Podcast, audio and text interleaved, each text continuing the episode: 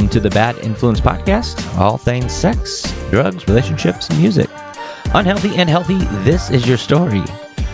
We chat about things not normally discussed in polite society. Uh, we are not the experts. We only share our opinions from our experiences. Remember that. And please follow us on Facebook, share, and comment.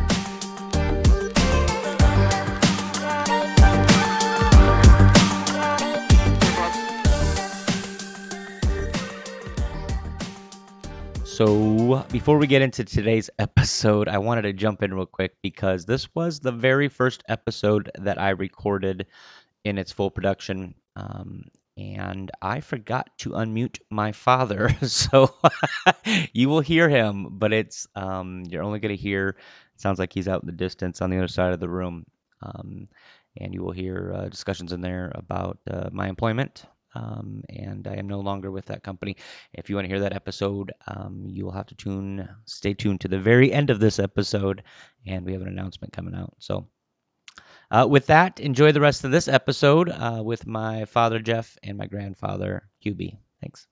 Welcome, welcome, welcome, welcome, welcome. It is Bad Influence for you again today. Uh, we have uh, two very special guests with us. Uh, I am Justin, of course, and joining me are the people who gave you me, I guess. So starting with my father Jeff, say hello. Hey, this is Jeff. How you doing? There we go. And then we have my grandfather, Grandpa. Say hi. Hi, how's everybody? Perfect. Perfect. Uh, Justin, by the way, thank you. of course. Thank you for joining me. I appreciate it. And you're welcome for making I was the sperm that made it, as they say. Yeah. So, uh, as most of you, our listeners will know by now, um, uh, the basis of the podcast is just to kind of um, explore humanity, um, have conversations that we would have uh, without microphones. Um, I'm extremely interested in getting to know what make people tick and why they tick. Um, and uh, for those that know me, they know that uh, I've had my bad experiences in my life, and believe it or not, um, these two gentlemen sitting in front of me were part of the reason why I tick. So, without further ado, um, let's get into it. Uh, Dad, um, tell me about me. tell me, um, uh, tell me what your thoughts were when you heard uh, my mom was pregnant with me. Well, uh, it was kind of a shock. Uh, we were having unprotected sex, and uh, at the time, I, I would prefer not to have protection. That sounds boring anyway. I knew what the risks were, and then uh, uh, "Hey, I'm pregnant." I was like, "My God!" Uh, the first thing that came to my uh, my mind was, "Well, I'm going to have to be a dad. I got to step up. I got to get a job. I got to support this family and stuff like that." And that was my goal. Uh, and with me and your mom, we tried and tried uh, to make things work. Uh, I think. Uh, honestly, here's a great example. Uh, her blood type is like uh, O, B, or AB uh, negative, and I'm A negative. So those two blood types just didn't match. That's how I'm describing our relationship. okay, that makes So sense. It didn't. Sounds like every one of mine. Yeah, it didn't. It didn't. No matter what we did, it didn't work. But uh, uh, the best memory I have is uh, trying to pick out the name and stuff like that. And at the time, it was like I just want one kid, just one kid only. And uh, so uh, Sue's giving me all these names. She was saying uh, Henry or Chad or something like that. At the time, you know, those names were popular. And she said Justin, and I kind of like uh, turned my head, and uh, uh, she said, and Justin means just one, and it was like that's it. Uh, so that was me kind of telling her I only had I only wanted one child, and so Why did you only want one kid? Like, what was going on in your head at that point in your life where you're like, I, A, I don't even know, I wasn't really Good ready to be a dad, but Yeah. why just one kid? I knew what the logistics were on raising one child because And how old were you at the time? 19? I was uh, 19 because I watched my father raise uh, a, a brood Mm-hmm. of uh, kids. and Grandpa, I- how many kids total did you have? Six live, and we lost one. So, Okay. So you're well aware of what happens and when I you- got married at 18. At 18 years old. Graduated high school, got married, went to the Navy. Okay. Yep. So, um, so she said just one. And you're like, perfect, that works for me. Yep. And so that's how your name came to be. So Yeah. Justin, the Okay. just one. That's funny. Fact She's- is, she should have a pair of uh, pajamas, uh, newborn, that says on the back, Justin the Just One. Huh. Because we found them at the uh, She- J.C. Penney. she's a hoarder, so she, Yeah, she I'm probably sure has she's them got 'em. somewhere. Yeah. Along with that Atari 2600. yeah, somewhere. Yeah. Um, so okay, obviously I'm not the only one. Um, then four years later, my brother Jesse was born. Yep. Now I have a sister out there as well, right? S- Stephanie. Yeah, and so uh, she's probably right at your age, Okay. uh, probably a year younger, Okay. something like that. Oh my God. Oh, and grandfather is hearing about this for the first time, I assume. Yes. Yep. Okay.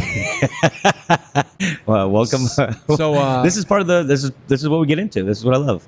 So I uh, I was working at Denny's at the time, and there was a waitress, and uh, uh, she would come over after I got off work second, working the midnight shift, and and uh, we were having unprotected sex, and uh, and quite honestly, I don't think I would have been doing that if it wasn't uh, the relationship that I was in because it was so volatile With Uh, my mother. with your mom, Right. Uh, because uh, I always felt that you never do that to your spouse. Once that's it, that's it. Uh, you stay faithful. because you grew up uh, in a Catholic church, St. Jude's here in Cedar Rapids, and so Correct. you Yep. you understood. And grandma and grandpa were together for 200 years, so Yep.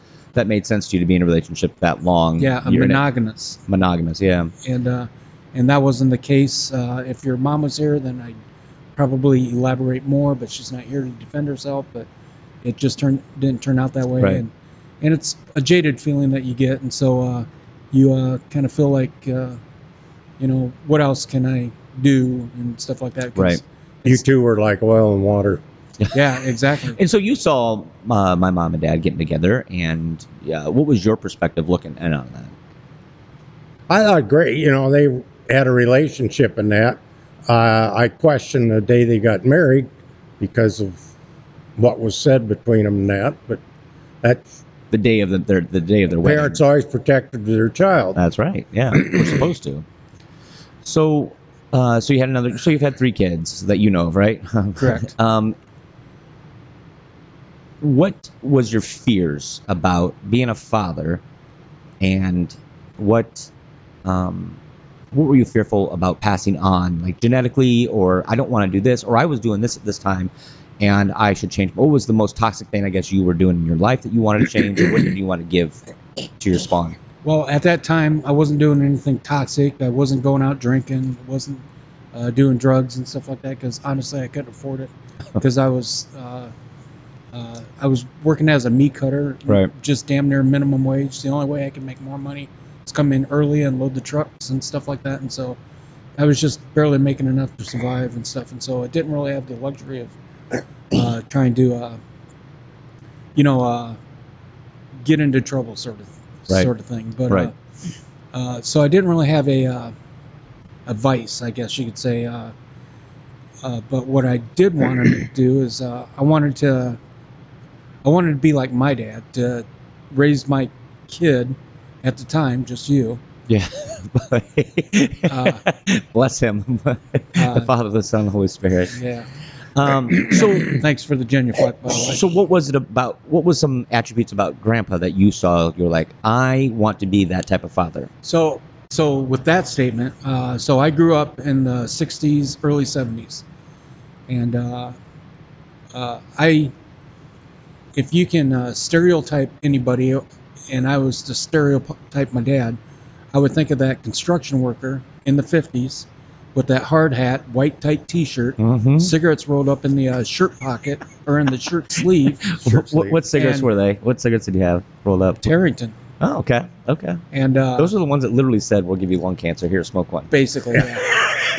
Well, I used to smoke Luckies and then Pall Malls and then went to Carrington. Yeah. Okay. but uh, uh, that was uh, that was persona of uh, my dad. That's what you wanted. Blue collar. I'm a man. Yep. And Right. uh, I remember him coming home one time saying, uh, talking about he worked at the uh, the Iowa Illinois Gas and Electric Company, Mhm. and he was talking about a welder guy that was just the shit. And I think I was 13 or 14 when I heard him talking about that, And right then and there, I said, I'm going to be a welder. And what did you do for the majority of your life? I was a certified pressure vessel welder. So there we go. I think that uh, stands true that there are some things that stick in the back of our mind that we remember the most. Yes. Um, And So- I took one of his welds to the gas company. I used to test my welders. oh Oh, you didn't know this? no, no. Yeah, so this is quite impressive. So- And we used to have what you call certified welder. Yep. Because we did government work. Right. And they had to have minimum flaws. He flew through through that test with flying colors. At what age were you? uh, Uh, it's in his early 20s. Okay. yeah. Okay. So So what about Grandpa did you not like? And you're like, I don't want to do that to my kids. uh, he was a hard ass. He uh, he had these fucking rules. Uh, ten o'clock. Your your ass is in the house at ten o'clock. Uh, and the kids that I was growing up with, uh, early '70s, late '60s. yeah. Uh, you know that ten o'clock rule is for uh, losers and Right. stuff like that. Squares. So the squares. Kindergartners. yeah, and uh, Damn. and so he was a hard ass about that, and uh, he carried a big hammer. You step out of line, you're going to feel the wrath. But Mhm. with that statement, uh, I think that uh, carried through my entire life to where I am today. Is because uh, you tow your your rope, you tow your line, and uh, that's just who you are, and so that's how you're respected.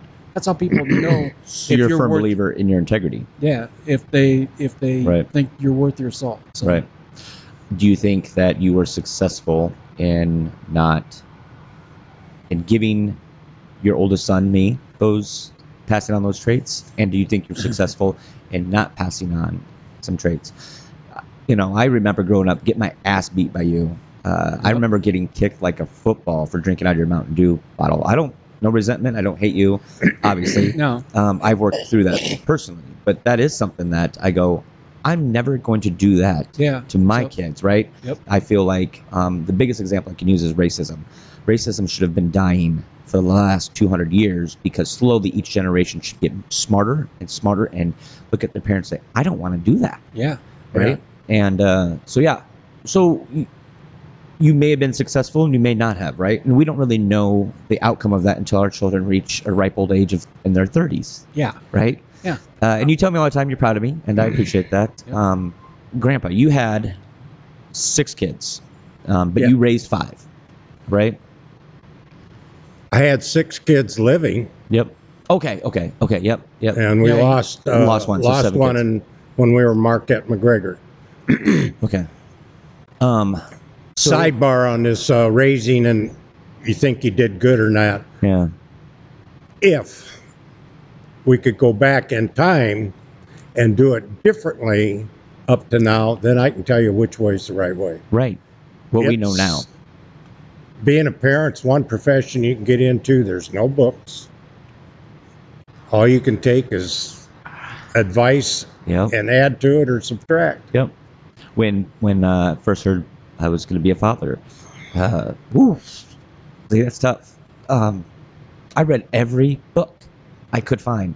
I probably read 15 books, not every book, but I read a lot of books on how to be a better father than my father, who should have been a better father than his father, and so on. Yeah, that's what it should be. And the first, I've apologized to Chase about this. The, uh, you know, the first 15 years, fuck, what kind of father should I have been? Uh, but now, you know, we regret those things. Uh, now I think I'm a good father. But so uh, At least you're learning. That's now, the good part now- about it. Yeah. it, it, No. it took the last 10 years for me to um, really grow up and, and figure out a few things. So my dad is, where does he stand in the lineup of children? Jeff's number uh, I'm four down. four. Number four. And he's your third favorite. Ouch. Well, I'd say seventh favorite. I'm going to keep that opinion of myself. uh, do you think there's a such thing as a parent having their favorite?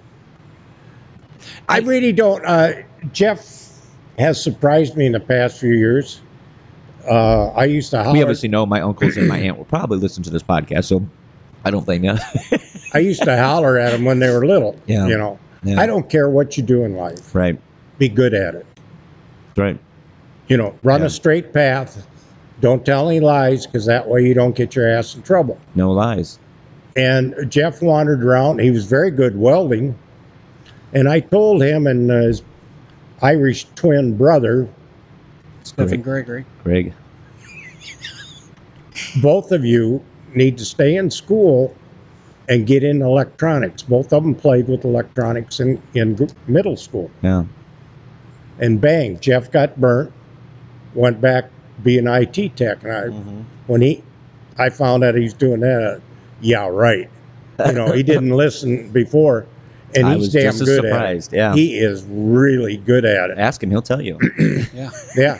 Well, I I'm the don't second blame him. greatest. It's something that he should be proud of. It is. You're absolutely right. And to be uh, he at his stepped age right up that. into the modern world Yep. and embraced that technology, Yep. and he is damn good at it. Right. So, who is my great grandfather? Who is your father? Hubert Gilman Hermanson. So, tell me about him. As your I still admire him. Uh, he never finished. I went through seventh grade. The man could speak two languages. great grandpa went through only great grandpa only graduated. I mean, he only went through to seventh grade. Right. Okay. Okay. because there was uh, nine kids in the family. I think it was nine, and uh, being the, about the oldest, he went out and worked and brought my, his paycheck back home. Yeah. And back in those days, and I did that for a while. you work at a farm for fondle and found. You get so much pay, and then they'd feed you and give you a place to sleep. Right. and what year were you born? 1938, Okay. So this was after uh, our depression, our Great Depression. right um, after Depression. So we kind of saw that before the- WW2. Right. Just we're seeing the rise of the the American economy. We're seeing um, a positive end of it, um, and we can see World War One uh, or World War Two, excuse me, right on the brink at that Yeah. point. Okay. And I kind of grew up in World War Two in a shipyard. okay. My so dad, where were you living at? Where were you born? What, were you- Spring Grove, Minnesota, oh. And then the folks moved to Des Moines, Iowa, Okay. and then uh, shortly after that, we moved to Sparta, Wisconsin. Dad was working for a guy who was uh, salvaging tractors and repairing them, and the war broke out.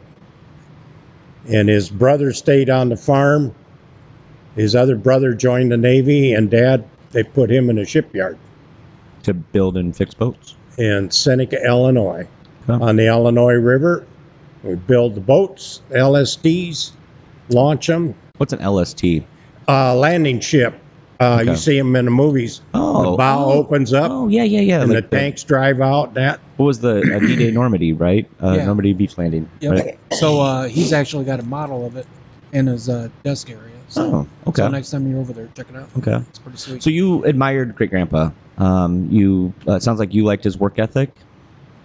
He was a taskmaster too, but they kind of let me run too. Okay. And when I'd fall down, they'd pick me, How many pick brothers me and up sisters and did you look have? at me and say, "Have you learned anything?" you know, he'd always point at his head and tap it, say, "Use that." I had a sister that was old, eight years older than me, and my brother was eight years younger, and he was born Yeah. after the war. okay. And I got to ride two ships when they were launched. I bet that was awesome, That was us. I was in kindergarten at first And- grade, and that still sticks with you, and then I got to ride the tugboat that pushed them back in. right? So that was awesome. That is. That's why I joined cool. the Navy. So okay, so um, what about? I can't hear you. Oh, pull up your earphones. Okay. There we go. There we go. Yeah, they were slipping off. Yeah. It's that Hermie ear. yeah. Yeah. Um, so, um, what did you not like about Grandpa? Great Grandpa. Hmm. Saying he's a taskmaster. I assume he was a hard ass. I assume Not he, real hard ass, but I mean, rules. you knew. he had rules. Yeah, he had paws on him like clubs, and Mm-hmm. you knew. Yep. Uh, just no messing around. Right was right, wrong was wrong, and I never, you know, you don't tell lies with them. Right. Right. And mom was about the same. They they both worked Who- hard. Who did you probably admire the most? Who were you closer to, your mom or your dad? Hmm, not really either one more than the other. It was, I had a good family. Okay. Uh, we had no, all our jobs were not, oh, this is a girl job and this is a boy job. If, if something had to be done, you did it. Okay. We didn't separate. My bro- uh, my sister drove cream trucks, and Oh wow. Yeah. Yeah. That's awesome. And, uh, That's awesome. I drove cream truck when I was 14. Probably was about the time uh, that it was okay to do that. Yeah. Were you well, we- closer to one sibling over another? not really. We were too far apart. Eight years Okay. both ways. Uh, I used to pick on my sister, and consequently, she never did like me. and uh, Was she the younger? she's the oldest. She's the oldest. Oh, okay. Okay. Yeah, Donna was eight years older than me, and Hermie's eight years younger. Okay. So you're right in the middle there, smack in the middle. You have middle child syndrome, as they say. Yeah. Kind of did your own thing. Yep. Yep. And I assume uh, Uncle or uh, Grandpa Hermie or Uncle it would be Uncle Hermie. Yeah, Yeah. Uncle Hermie. He, Uncle Hermie. I'm just assuming he was more of a mommy's boy, right? Mommy's boy, he was sick, Yep. had bad uh, joints and bones. He had knee surgery, and uh, Well, he is a tall motherfucker too. he takes after my mom's side of the family. Someone had to get it because we didn't get it, obviously. Oh, It's that reader. yeah. yeah. Um. So you um, you graduate high school. Graduated high school, What year was that? uh, 1956. Okay. Then you went straight to the military. You went straight to the Navy. Graduated high school, worked that summer, found out my wife, my girlfriend at the time, was pregnant. and would that be my grandma Jewel? Yep. Okay. And so we got married, and I had already signed up. I signed up the Navy when I was junior. So you were basically 18, 19 years old, and you find out I'm going to be a father, I was 18. Yep. and you did. you said, "I can't fuck around anymore. I got to be now. I got to be a dad." Yeah. Okay. And I'd already signed up for the Navy, so I couldn't get out of that. Right? Yeah, they don't like that. But- so what was um what was your ex- quick experience in the Navy? What was I mean, we've had long conversations, and I love this um, this deep history of the military um, uh, with you.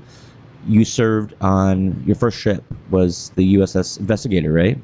That was the ship I finally found out, got on. I was on a sub for a month, Oh wow! and then uh, Holy cow! They found out they'd screwed up my orders, so I got slapped on this radar ship, which was a converted Liberty ship from World War II, Okay, and we had the most sophisticated radar at that time. right. We could track a bird. So you know what I find interesting about your story of this is um, I'm a firm believer in knowing as much as I can and finding out the information. I have tried to look up the USS Investigator. Um, it's out there; it could be found. Um, its its ship records of what it did are semi-classified still. Uh-huh. So um, I'm sure we can't get too much trouble, but um, you- Go under Liberty ships, look for USS. Uh, I got that information at home. It was a Liberty ship during World War II carrying cargo. Okay. They brought it in down at Norfolk and they revamped it, put all the radar on. what year what years was this that they that you were on the ship? Uh, I got on that Would've been spring of 57. Okay, so this is pre Cold War. This is uh, Pre-Cold War. pre Vietnam. yeah. Yeah. And we were tracking anything going out and into the United States. so They called it the DEW line. yeah, that's what I was going to bring up. I find that remarkably um, interesting because there is, um, for the listeners that don't know, there is an imaginary line. Correct me if I'm wrong. There's an imaginary line around the continent of America. Correct. And that line is called the DEW line, and that is the point of no return for you're going to get your ass kicked if you come any closer. Correct. Okay, and so your job on that was it's a, you were a radar, right? We had Or you're- uh, Gun, you're gunman. we had five more ra- five radar different radars on the ship. We tracked anything and everything. We could tell you the height, speed, and just about the size of the plane. But that was fun. And we called everything in. And then they have a IFF, and we contact the plane, turn your IFF on, and you get three little lines in front of it. All right, we knew that was friendly, but we'd call everything in to the shore because we were out at sea. right. And if something was suspicious, then they'd set a flight of jets out and check them out. Can you imagine? don't respond to them. The ironic part about World this, champs, we're on our way. we're gonna. Thanks, Hubie. during World War II, my uh, w- dad's one brother was in the Navy, and I'm talking to him when I got out. He was in Alaska for a while during World War II hmm on the new radar. They just invented it, Yep. And he was tracking stuff up there. Yeah, because the original uh, radar detection system they planned. That's how they found out about the attack on Pearl Harbor. Was um, they were testing out radar and saying, And "Hey, they- we got a flock of birds coming this way," Yeah, and they said, "No, it's a squadron of you know they're probably just out on uh, test drive." they had a flight of bombers coming in from the United States. yeah. They mistook it. So, um, so you become a father at a ripe old age of 19, 20 years old. Um, and uh, you moved around quite a bit. You were in the Navy. You moved around quite a bit as well. Uh, I know stories of you being in Texas. Uh, uh, where else did you move? Or no, you were going to move to Texas, weren't you? No, that's Greg and Rick. Yeah, you never. no, do. I thought you were going to go down to Texas and, and open up a boat shop. Australia. Australia. Those are worlds apart. The other side of the map. Okay. Yeah. Um, so, what were you scared about for being a father? What? Uh, the responsibility and be real honest with you and i even now i'm afraid for my grand great grandchildren and that because of what's going on in the world we just aren't learning there's stuff you, you mentioned uh, segregation and you know and that i run into that the first time i was raised if you did your job you're fine I don't We care all what bleed. color you are. yeah we all bleed we're all human right, beings right, right, right, and god made us all right, right. and I get into service, and I'm down in Norfolk on a bus going to the base, and this colored gal gets on. I'd say late '60s. You could tell. I think she was a a maid at some house. She was beat. The bus was full. I did what I was taught to do. I got up, offered her my seat. Who gives a driver shit what people think? I'm doing the right thing. Well, I didn't even cross my mind. This is what you're supposed to do. That's very stand up. and the bus driver pulled over and he told her to get up. I would have, can't do You don't do that down there. Right. And we had a little argument. They threatened to throw me off the bus. I rode on the bus to the base. That didn't happen. Right. I told him this farm boy isn't going to, you know. Do I, you know who the fuck I am? I, I invited him. She stayed Yeah, in I the seat, that. Yeah. but it that's the first. You guys want to know where I get my orneriness from? It's from Hubert R. right there. and I can't believe we're still going through this. I just don't understand it. I don't either. I don't. I, I don't. uh, How can some people still have that mentality after all this time?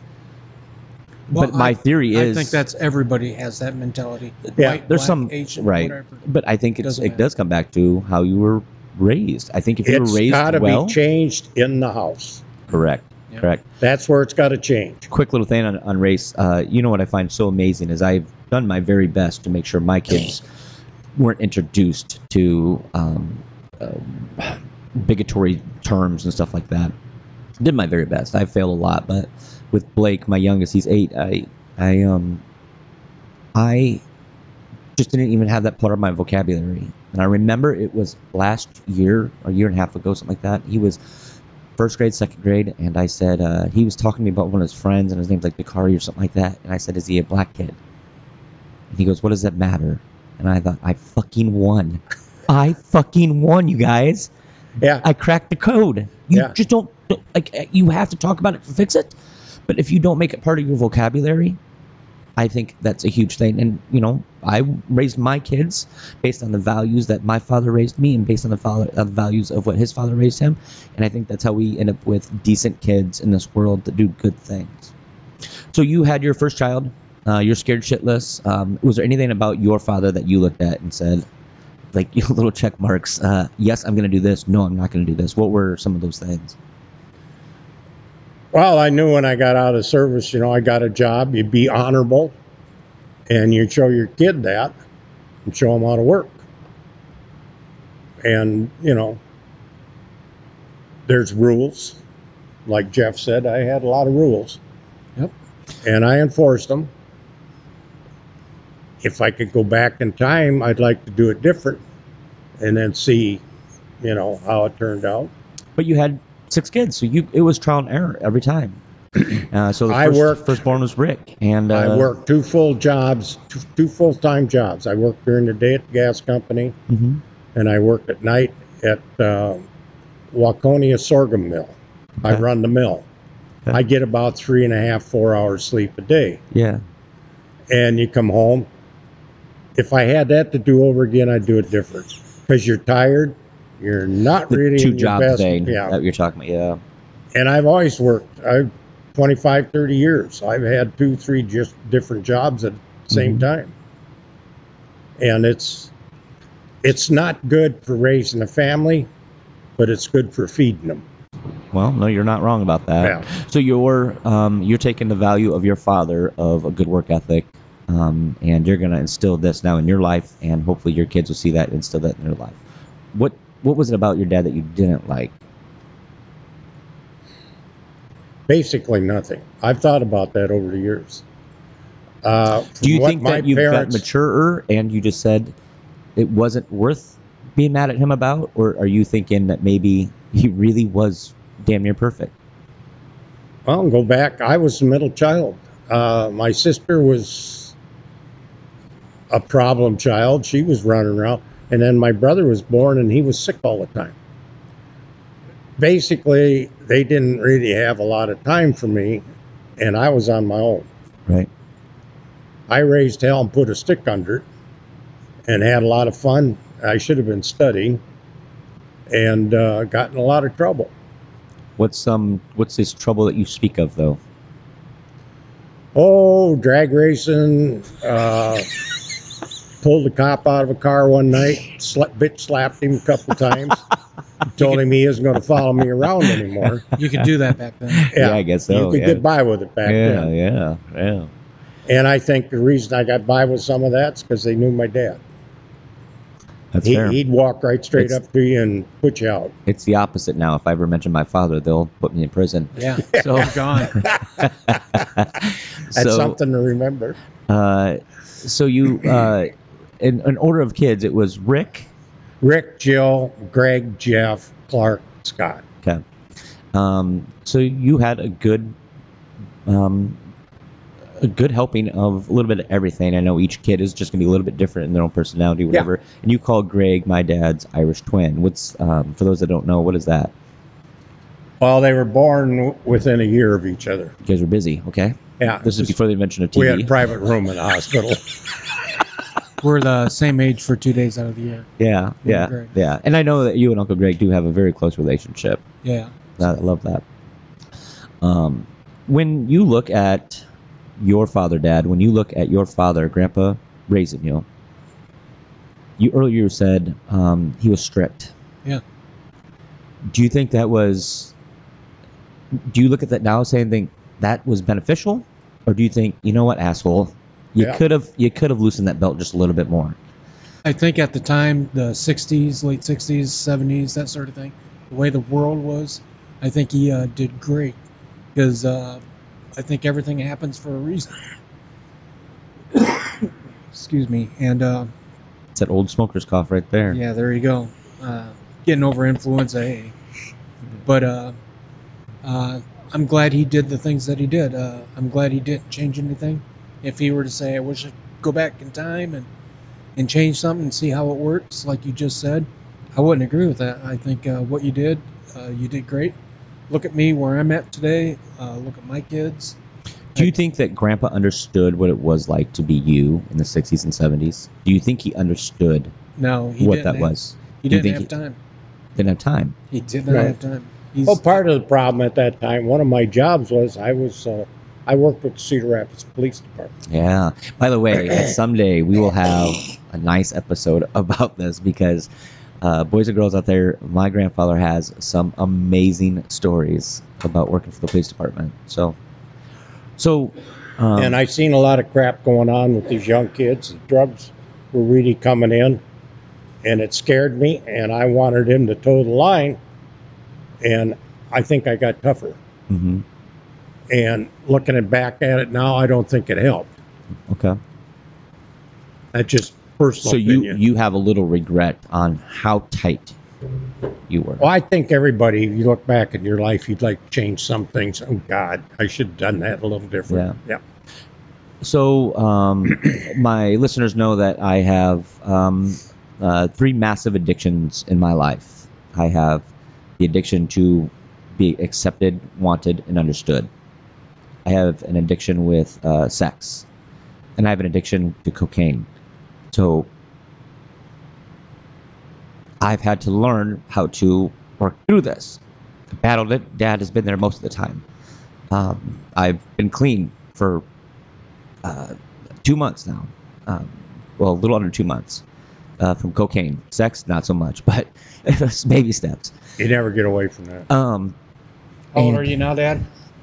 I always, 85. I always wondered if my father had more of an open relationship with me and told me about his addiction to cocaine.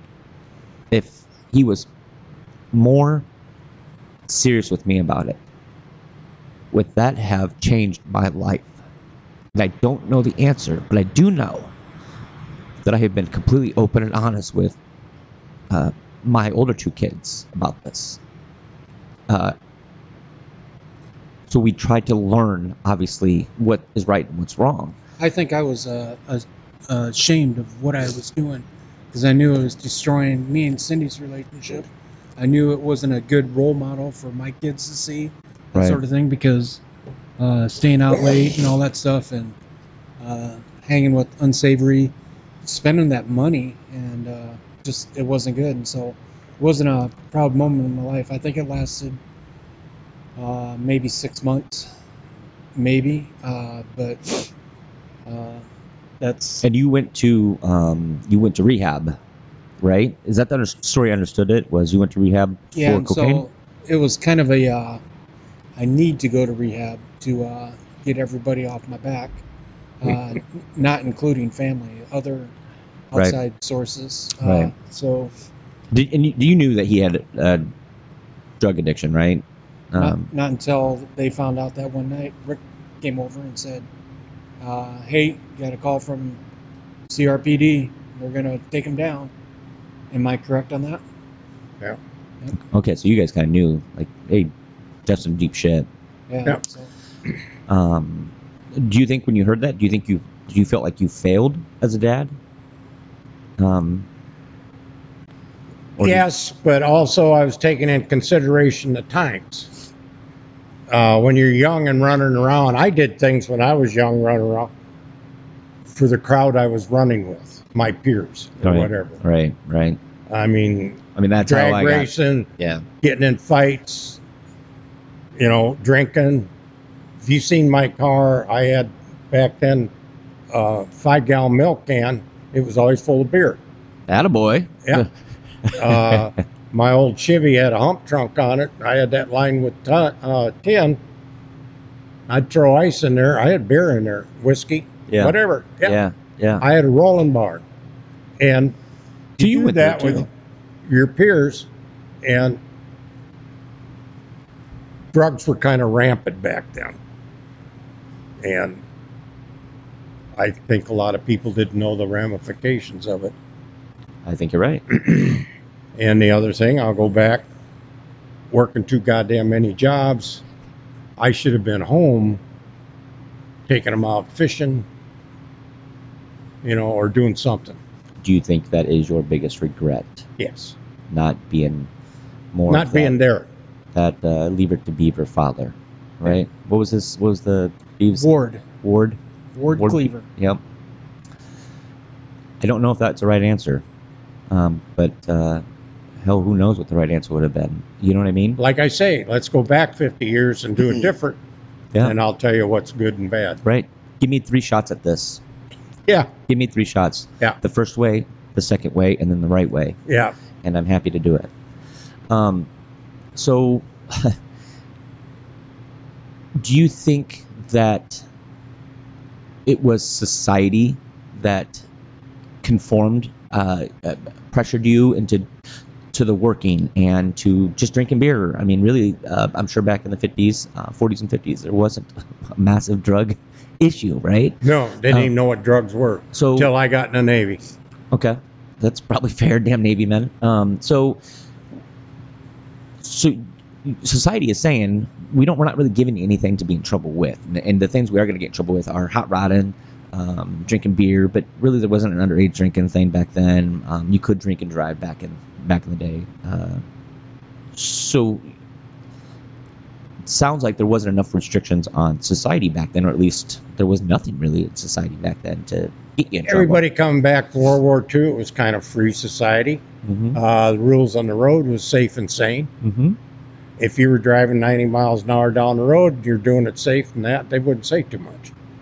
You didn't do it in town, which I did, but you know, And you probably knew the sheriff anyway.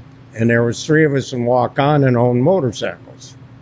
Well, you're a hoodlum, you know. So I'm sure. I'm sure. I joined the hoodlums, yeah. and uh, that's just the way it was. Right. And Dad, you grew up in the 60s, 70s, 80s, 90s. You grew up and lived through the most toxic drug uh, uh, phase Oh, it was of our rampant. history. It was rampant. Um, cocaine came into the states in the 80s. Uh, LSD was. Uh, uh, No, cocaine was 60s. Mm-hmm. Yep. Okay. 60s. Okay. Yep. So, um, your friend group, what were what was kind of like what were they doing for drugs?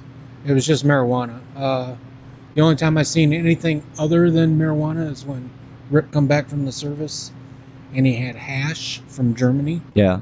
And uh, and then he met some people that were doing coke, hmm and he brought that home too. Uh, I never did any of the hash or the coke. Did you see your older brother doing it and think Yeah. I'm gonna do that, or did you say, Dad never found out, Dad never knew, or whatever, and now Honestly, I, I seen him doing it, and I just didn't want it. I thought, well, and at that time, I think I was 14, and I think I was just experimenting with marijuana. And uh, I would drink his beer. Oh my God, old Milwaukee. uh, but uh, but that was about the extent. Then uh, it was just marijuana. So did you, uh, Grandpa? Did you um? How did you deal with being sad, depression? Um, was that I don't even know if that was really a thing back in the 40s, 50s. I think it, it was just. I mean, like I say, gluten is brand new. Like they just invented it five years ago. You know what I mean? Like, were you sad? Were you um, depressed? Did you uh, feel sorry for yourself? Did you regret um, things you said or ways you acted, and it set with you for so long? No. I mean, it, that was the way of life back then. It, a lot of things go on, and I hear, oh, they need therapy for this and that. Right, right. And I'm thinking, what? Yeah, Get over it. yeah.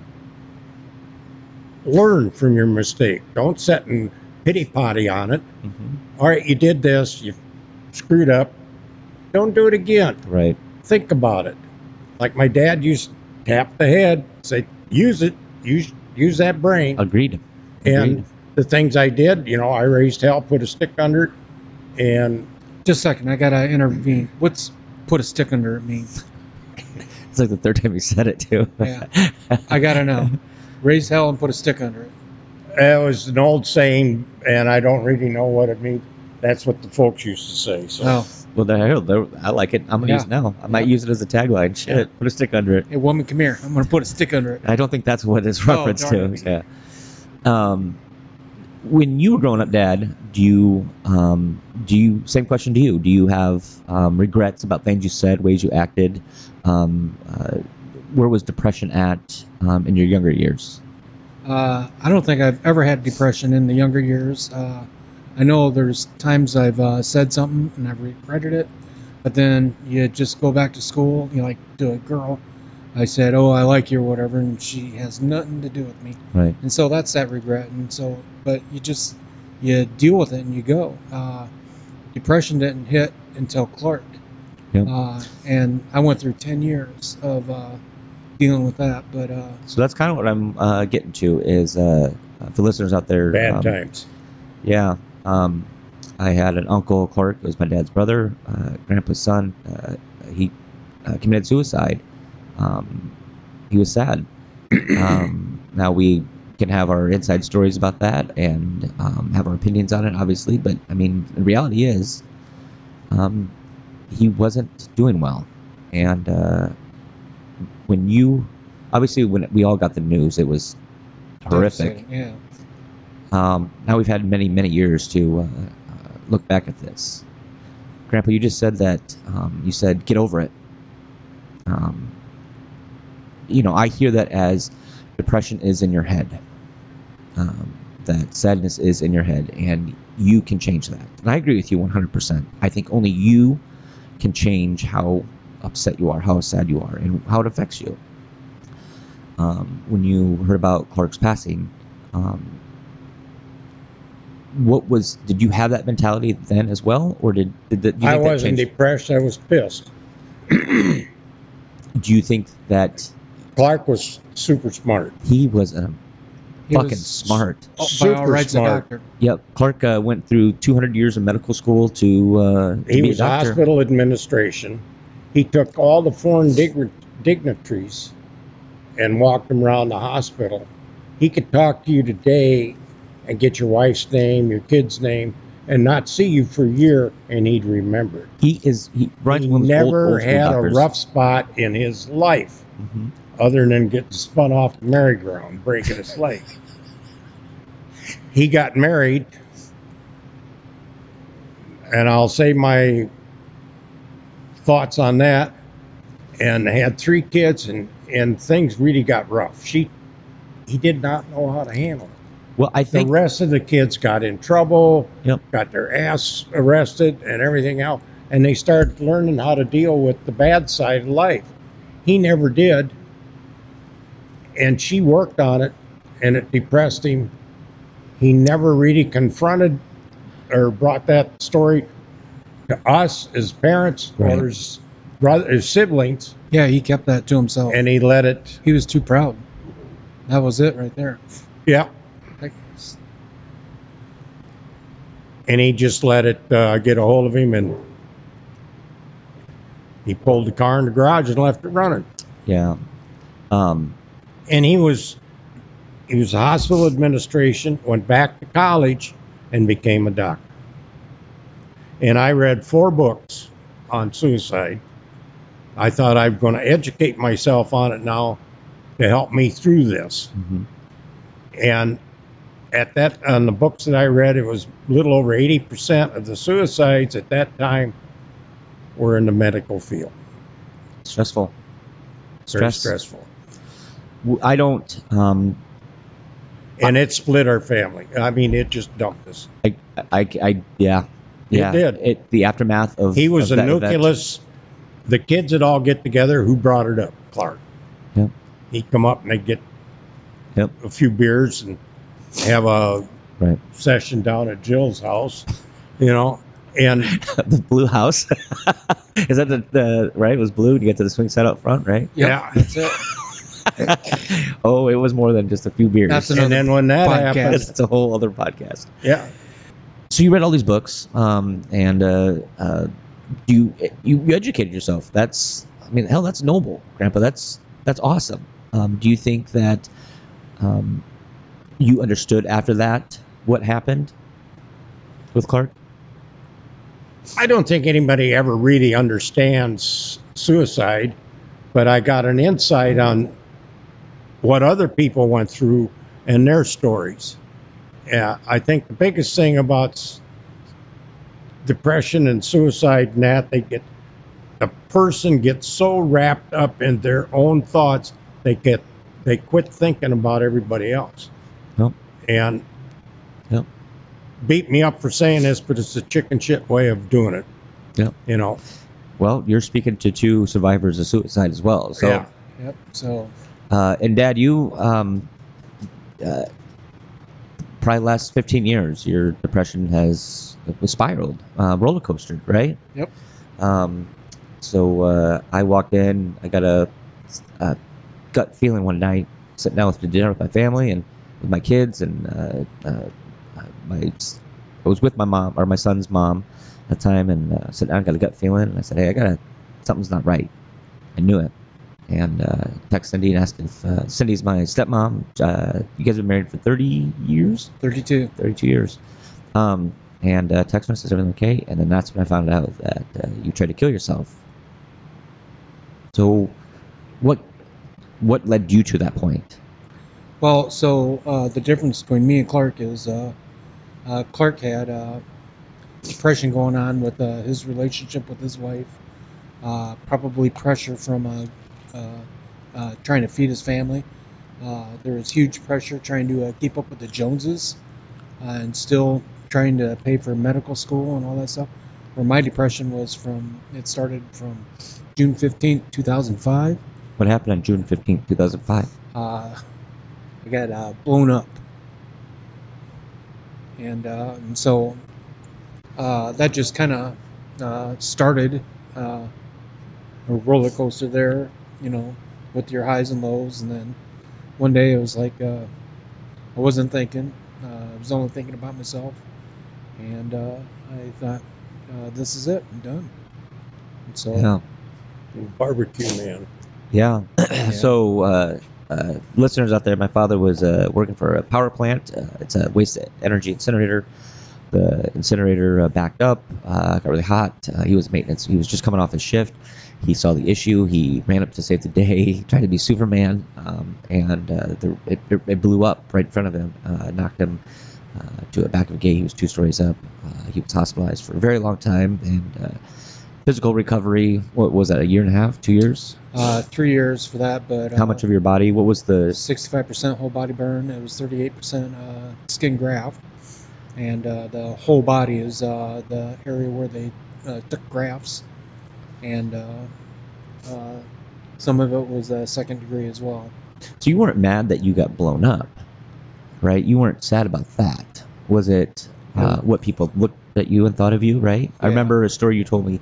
You and uh, Cindy sat down at Chili's. No, it wasn't Chili's. It was actually a restaurant called Flamingo on Oh, Ellis Boulevard, and we just got there when they opened up. I think it was four o'clock or whatever. And this is the first time I went out in public, the very first time I went out in public since the burn, with just shorts on and short sleeve shirt, and because I'm going through therapy and uh, trying to be good with myself, and you know, it's going to be okay. It's going to be okay. Right. And this uh, four top sat right next to us, right after we sat down. We're the only ones in the restaurant.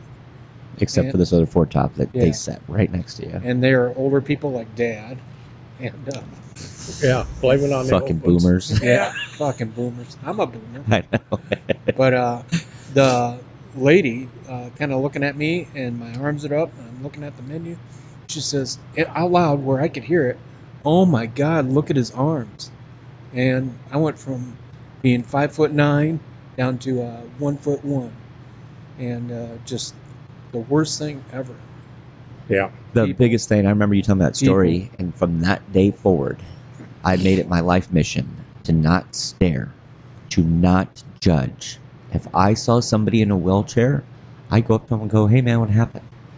So you lost your arm. You don't have an arm. Uh, one of my uh, uh, uh, my employees here is uh, he lost an arm in uh, a harvesting accident when he was really young, uh, and uh, I, one of the first questions on my mouth was, I'm not trying to be rude, but I gotta know what happened. Tell me about your arm. And that's what he told me.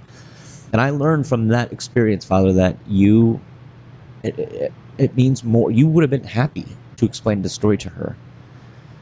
I'm sorry that this bothers you. I'm sorry Oh, it's disgusting to you, um, but this is my story, and I think she would have understood it a lot better. Yeah, Um, instead of being just uh, so Judgmental. rude, I don't know if it was even judgmental. It was ignorance. Uh, it was simple-minded thinking. Uh, why why would she say something like that? And so uh, she Right. just had no right. care. that's part of our problem in society. Nobody thinks about Dad, the other person's correct. feelings. Yeah. Yep. And you know, Yep. I've had them come up to me and, well, you know, I'm disabled and that. The Artificial leg and that, yeah. But you can still walk. That's right. You can still do something. Good. You know. Still be a, a successful member of society. Look at the positive side. You know, you're fishing. yeah. You snap the line back. You get a fish hook in your arm. Don't piss and moan about that. Just be glad it didn't go in your eye. Look at the positive Dad, side. are, are you talking about when I was young and I did that? I think I think that's what he's talking about. oh, you and Greg, Jesus. Uh, I'm the only guy I know that I hooked my own nose with a fish hook. did I hook you with a fish hook too Yeah. when we were fishing yeah. out Ellis? Yeah. Um. Uh. Yeah. We'll just have to do a podcast sometime of just uh talking stories. Maybe we'll uh, get I couple more mics word and a then period we'll of time I'd the- cut the barbs off the hooks when I give them the. I At mean, least you can pull them back out. uh, that's good. Yeah. So, I understand that um, one thing I've learned from both of you is grow the fuck up. You are in control of what happens next. Yeah. It's nobody else's problem. Uh, it took me a long time, and I grew up in a generation. I thought I grew up in the world's greatest generation. I really do. Um, of course, I'm going to say that, but we had everything, and we didn't have a lot of problems. Um, we had probably the fewest problems in my generation. Then any, we didn't have any major wars. Um, the drug epidemic was uh, now being discussed. Racism uh, was being discussed. There were there were solutions on the horizon. Yeah, they were talking about it seriously at that time. Right, uh, 80s, 90s, um, and I think uh, so.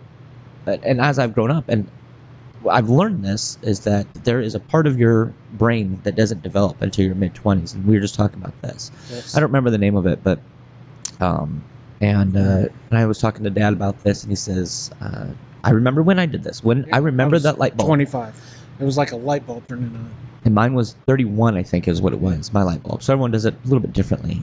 Um, and uh, the last three years of my Just life has been the Dad, hardest. did you ever have an epiphany like that? Oh, kind of. And basically, mine hit me when I was in the Navy. Yeah. You know, and we had a, So you're old, uh, younger than 25? A You would've been- 19. Yeah, you would have been 19. Huh. All right. Crazy how that works, huh? So Yeah. Well, we had a little deal over across from Italy in northern Africa, and they sent our ship over, and we were Syria, I think, if I remember right, at that time. This is in the 57, 58. This is before the United States bought Syria. yeah. and we were guiding, and th- we had airplanes running in there, so we were running radar for them. And not shit. Better get it together. You know, you could end it right now. Yep. well, that's the idea anyway. We could. Yeah. but could we? So I I learned so much. Um, I was blessed with a very amazing side of my father's family. Um, I do appreciate my mom's side of the family, but that's a different. that's a whole nother uh, That's a episode. different podcast. Um, but uh, I am very grateful that I was born into this family. Um, You had a good grandma, too. Grandma Jewel. Yep. Love that woman. I hope that every person in this world can carry on a piece of Grandma Jewel. Um, but uh, three years ago, it was that epiphany. It was that uh, light bulb after my epiphany to have another epiphany that was I, I have to change. I have to do something different with my life. And at that moment, every word you said, Grandpa, came back to me. Everything. I had no idea what happened. Everything that I felt my father was right about came back to me at that moment. And that's when I decided I'm going to get my shit together. And I still am getting there. But, uh, you know, I have to thank you guys for that. Uh, and the I'm 85. I'm still working on getting all my shit together, so don't worry about it.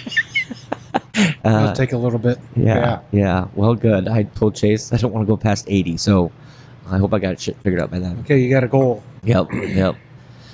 So before we leave, um,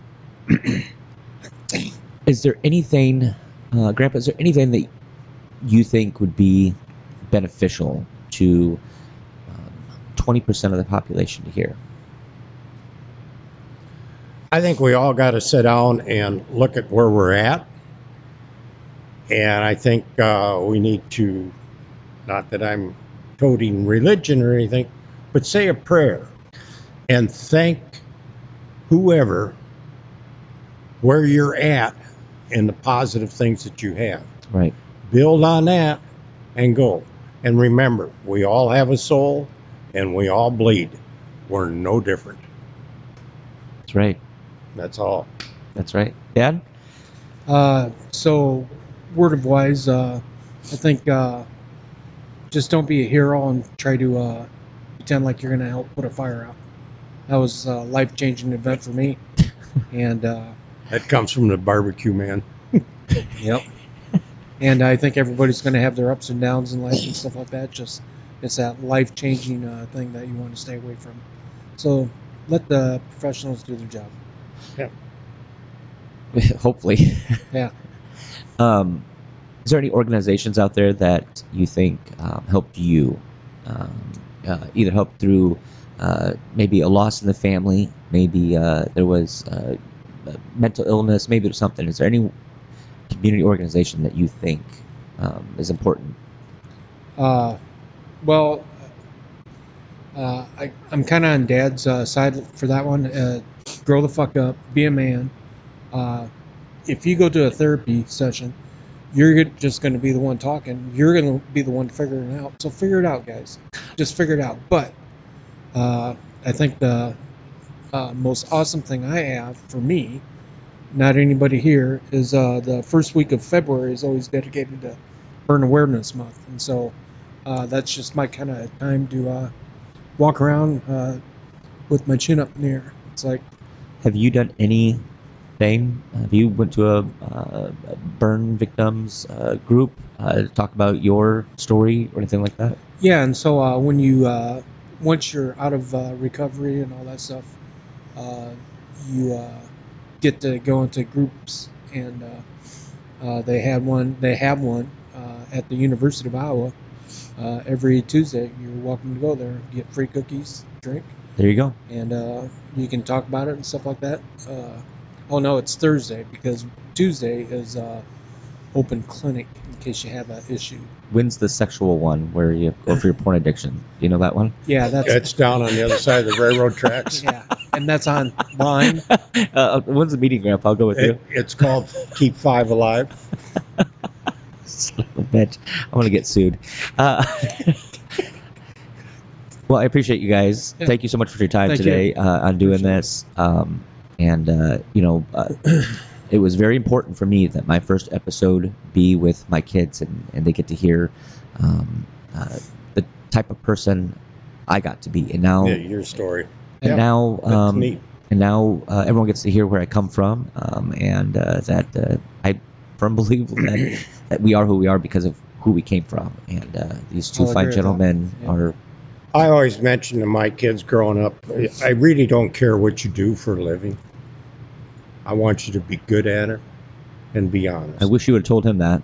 yeah. Actually, he. And he said, "I don't care if you're a garbage man, just be the best at it." So yeah, Do you know what he used to tell me? He used to say, I know we're supposed to get off the air here, but I, he used to tell me, he said, uh, uh, uh, he used to chew my ass for being a DJ, right? He would say, fucking find a real job and blah, blah, blah, blah, blah. I remember this. and uh, and he was right. He really was. Um, but now I uh, manage uh, one of the most successful um, bars in town, based on because I, I mean I got the job because I was a DJ. I mean it was a, a lucky you spread. got a good job Fuck, I love my job. and you're doing good at it. thank you, thank you. Uh, and I get paid keep it up. decent to do this. I get paid Yeah. good to do this. So Good. Um, and then obviously um, in three to five years, I'll my plan will come to fruition and I'll But be able to you're getting- retire. If you're getting so much money, I don't see no goddamn cookies. No, No. cookies. Yeah, I No, thought you were going to no give us sandwiches. cookies. no, no no, sandwiches. no, no, no, no. and we no got to drive sandwiches? ourselves down Yeah, and there. we- I said Where's What? the limo? I said show up. Oh, I don't know what cookies. I brought Crown Royal, but you guys said we're not drinking. So Yeah. I'm still, uh, I'm still uh, not feeling well. after a week. I know it. Well, perfect. I appreciate you guys. Thank you so much for joining Okay. us. Love you, Justin David. I love you guys so much, and uh, Love you. You take care. yeah, thank you. Keep Thank up the good work. Thank you. I appreciate that. All right, thanks. Heck yeah, I really love that episode. I hope you guys did as well. That was my father Jeff and my grandfather Hubie, um, and uh, I appreciate you guys uh, joining me on this episode today. Um, as you guys could probably hear in in the episode itself, I got a little touchy feely, um, a little bit in my feels, and that's okay, right? It's okay to um, feel that way. Anyway, um, I promised you at the beginning of the episode that we would be announcing some things. So coming up, starting on Sunday nights, we are starting a. a um, you can now hear a new part of Bad Influence podcast. We're gonna call it the Journal. Basically, it's just a little uh, chit chat with you and I, and um, maybe I'm talking about my week. Maybe we're talking about things coming up. What I'm really hoping we can stem from that is the communication on uh, social media. Facebook, um, Spotify um, has a little comment section you can use as well. That's where I'd like to respond to our listeners and um, kind of go from there. Maybe we'll have a guest on that day, maybe we won't, but they'll be short ones um, and uh, kind of go from there.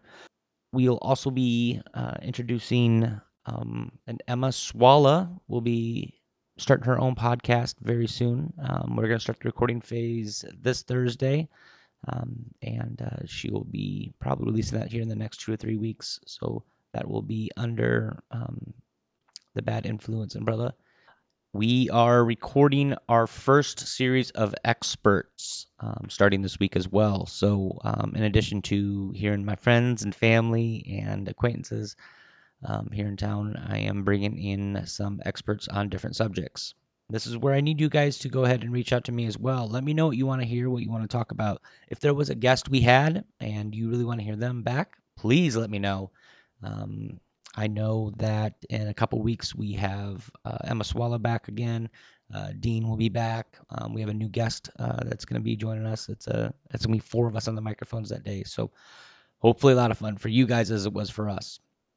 So at the beginning of the episode, I also mentioned that I um, uh, had some changes in my career, and I am no longer with um, that location uh, with that company. That's it. That's that's that's the news for that one. Um, and I think that's it for today. Um, Blake is waiting for me to wrap this production up so we can get to bed. And um, I hope you guys have a wonderful freaking day. Um, please reach out to us on our social media.